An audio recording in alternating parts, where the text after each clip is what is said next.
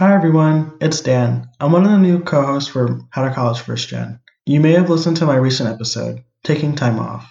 In this episode, I'll be telling you about my first gen story. Some pretty basic information about me is the following. I'm 22 years old. I work for Minds Matter in New York City. I graduated from the University of Pennsylvania with a major in Health and Societies, a concentration in Public Health, and a minor in Fine Arts. I love to cook, bike, draw, take photos, and play video games. I have an older and younger sister. I'm an uncle, and I consider myself Afro-Latino. I want to give a general content warning. My story involves adverse childhood experiences and how they would later impact my mental health in college and beyond. I hope that by sharing a little bit about myself, that you find solidarity and inspiration along your first-gen journey. With that, let's dive in. My first-gen story doesn't really begin until the fourth grade, when I moved to Cleveland, Ohio, where my mother, sister, and I would live with my aunt and uncle and their three kids. Prior to that, I had lived in the Bronx, New York, and Stamford, Connecticut with my mom, sister, and my sister's dad. Just after the 2008 housing crisis, my parents had a really hard time sustaining our way of living, and they decided to split up. That summer before the move, my mother, sister, and I would jump between the three aunts who lived in New York and Connecticut. Every week, I would spend time with some of my many cousins while my mom would work on figuring out our situation. By the way, I have over 10 aunts and uncles and over 40 cousins. I'm Puerto Rican, so that's normal. Ultimately, my mom came to an agreement with my uncle, and we decided to move into his home. That summer changed everything for me. New town, new school, new family, and a new way of viewing life. Prior to Cleveland, I was pretty unaware of the hardships that my parents had to go through to provide for me and my sister. As I would continue to grow up, I would continue to watch my mom work so hard to find a job and take care of my sister and I by herself. Just as I was starting to get used to things in the fourth grade, my mom had introduced us to her new boyfriend. He had definitely made a difference in our lives and helped us get out of my uncle's home. Although things were not as great as they seemed, this new father figure had an alcohol addiction that would prove to make things even more disruptive for us. Over the next 2 years, the three of us would move a few more times before breaking off this relationship. Eventually, my sister's dad would come back to live with us, and things started to get a little better. By the time this had all happened, I had changed schools 3 times, moved 5 times, and been homeless twice. At this point, focusing on my education was the only thing that would ground me. As I started the 6th grade, I made a vow not to change schools, and even if we moved, I would do my best to stay at the same school, even if it meant taking a longer bus to school. Luckily for me, we wouldn't have to move again for a while. This allowed me to make more long-lasting friendships and build stronger relationships with my teachers. In middle school, I had been part of the Gifted and Talented program, which was basically an honors program. It was challenging at first, but I ultimately ended up starting to get all A's and was recognized by my teachers for my hard work. For high school, I didn't really have a strong preference. I didn't even know that you could apply to high schools, and it was definitely overwhelming to pick one. It wasn't until one of my best friends, who, plot twist, would later return to my life and become my fiancé, had recommended I apply to her school. She went to the Cleveland School of Science and Medicine at John Hay. She was a year ahead of me, and I really enjoyed being her friend. It was also this friendship that would jumpstart a series of dominoes that led me to where I am today. When I went to apply for John Hay, I had to take an entrance exam. After completing the exam, the guidance counselor, Ms. Dalvin, had pulled me aside to congratulate me on my test scores. Apparently, not only had I scored exceptionally high in my state benchmarks, but I had also gotten a 21 in the ACT. At the time, I really didn't know what I was doing and didn't even know what it was. I wouldn't learn until much later that that's pretty impressive for a middle school student to do. For context, at the time, the average ACT score in Cleveland was a 17 for high school students. Ms. Dalvin was so amazed that she introduced me to some of the first-year teachers, such as the math teacher, the physical science teacher, and the English teacher. It was in this moment that I knew I wanted to go to John Hay. Ms. Dalvin and the teachers at John Hay would prove to be some of my strongest advocates throughout my high school career. Ms. Dalvin was actually the person who recommended me to apply to this program called Minds Matter Cleveland. Minds Matter is a national nonprofit that supports low-income, high-achieving students apply to college and make an impact in their communities. The Cleveland chapter offered mentorship, ACT test prep, and subsidized summer college programs. It was through Minds Matter that I met my mentors, Cody and Alex, and would attend the Harvard Summer Scholars Program and the Yale Young Global Scholars Program, free of charge. Through Minds Matter, I would raise my ACT score from a 21 to a 33. Minds Matter also supported me in applying to QuestBridge, in which I became a college prep scholar, and I matched to the University of Pennsylvania through the National College Match. Before applying to Penn, I hardly knew what the Ivy League was. It was actually through another college prep program, the College Now Greater Cleveland Top Scholars Program, that I would get to go on a college tour and visit different schools. It was actually when we first visited Penn that I heard the term First Gen. The program coordinator had somehow organized a tour with a new student group on campus called Penn First. Penn First was a student group that focused on supporting students who were first in their family to go to college or who came from a low-income background. The acronym FGLI is what they used, or Figley. They were one of the main reasons why I applied to Penn, other than the fact that it was an Ivy League, which I still hardly knew what that meant. I'm just going to mention some other things about my high school experience before moving on. For my academics, my high school did not have an overwhelming amount of AP classes, but I took the ones that I could. I also took dual enrollment classes at two local universities, Cleveland State University and Case Western Reserve University. I also took Latin and Greek, which was pretty random for a poor public school. I apparently got into the top 0.5 percentile for getting a perfect score in the National Latin exam in my sophomore year. For my extracurriculars, I worked at the Great Lakes Science Center and was a research assistant in Case for 2 years in the Center for Layered Polymeric Systems. I also learned how to grant write and led a small after-school program focused on sexual health education and positive relationships. When it came to scholarships, I didn't apply for too many because by being a QuestBridge scholar, you basically get a full ride, but I did win a couple of smaller local scholarships that helped with indirect costs.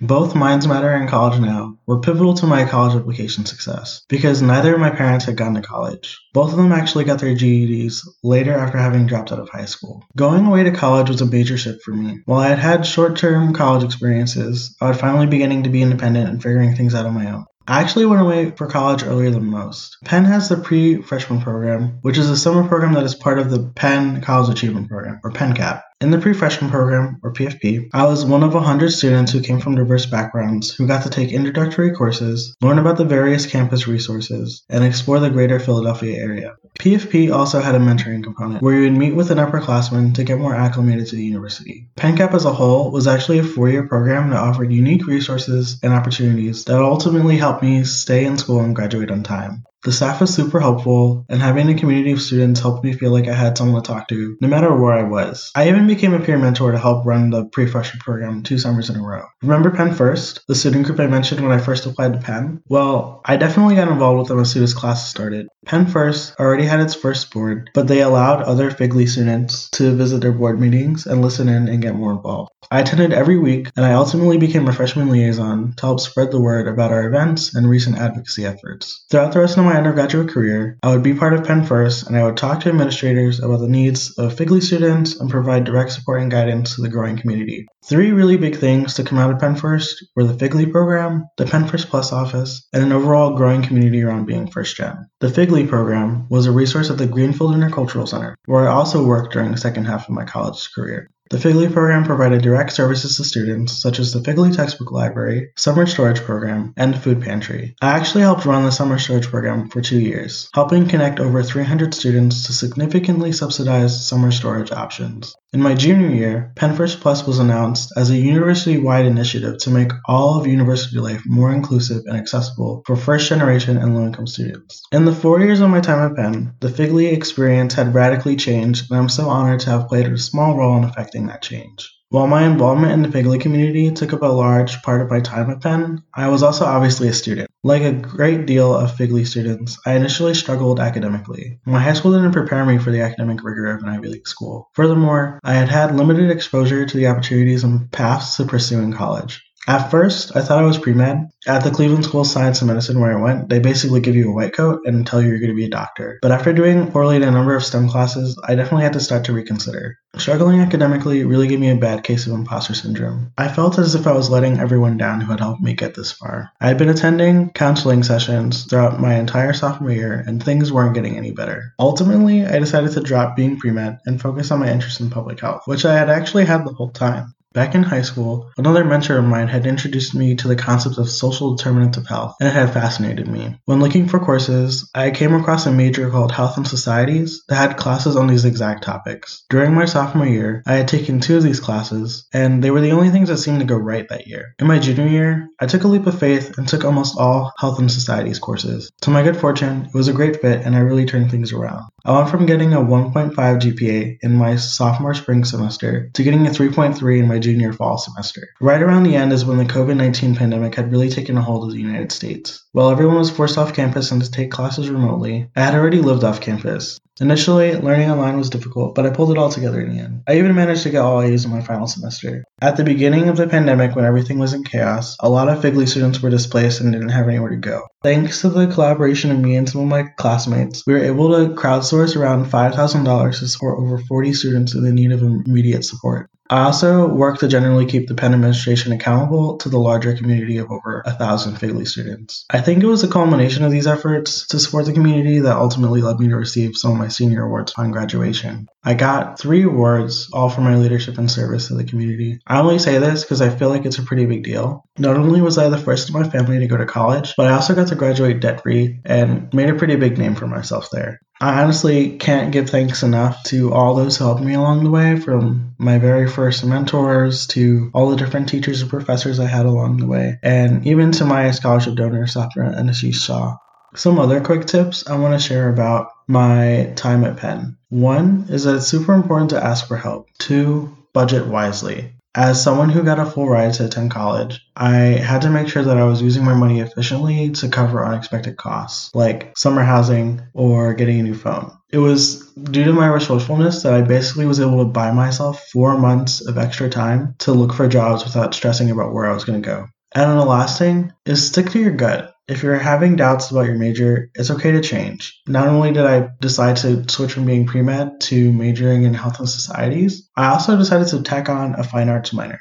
After graduating from Penn during the COVID-19 pandemic, I committed myself 100% to the job search that I had started earlier that spring. I had 3 goals for myself. 1 was to network with more Penn alumni and conduct informational interviews to learn more about my career interests. 2, volunteer my time in a meaningful way to further develop my skills. And 3, find something to do part-time to help buy myself more time if I need it. Thankfully, I was able to find 2 really meaningful summer opportunities. The first was to become a program assistant for the Penn Virtuals Provost Summer Mentorship Program, where I mentored over 30 Figley high school students from Philly about the college application process. I also stumbled into a role as an executive assistant to the executive director of COVID Watch, an app that uses Bluetooth technology to send exposure notification alerts about COVID. After the summer wrapped up, I would then move back to Cleveland to start as an AmeriCorps member serving College Now Greater Cleveland's mentoring program.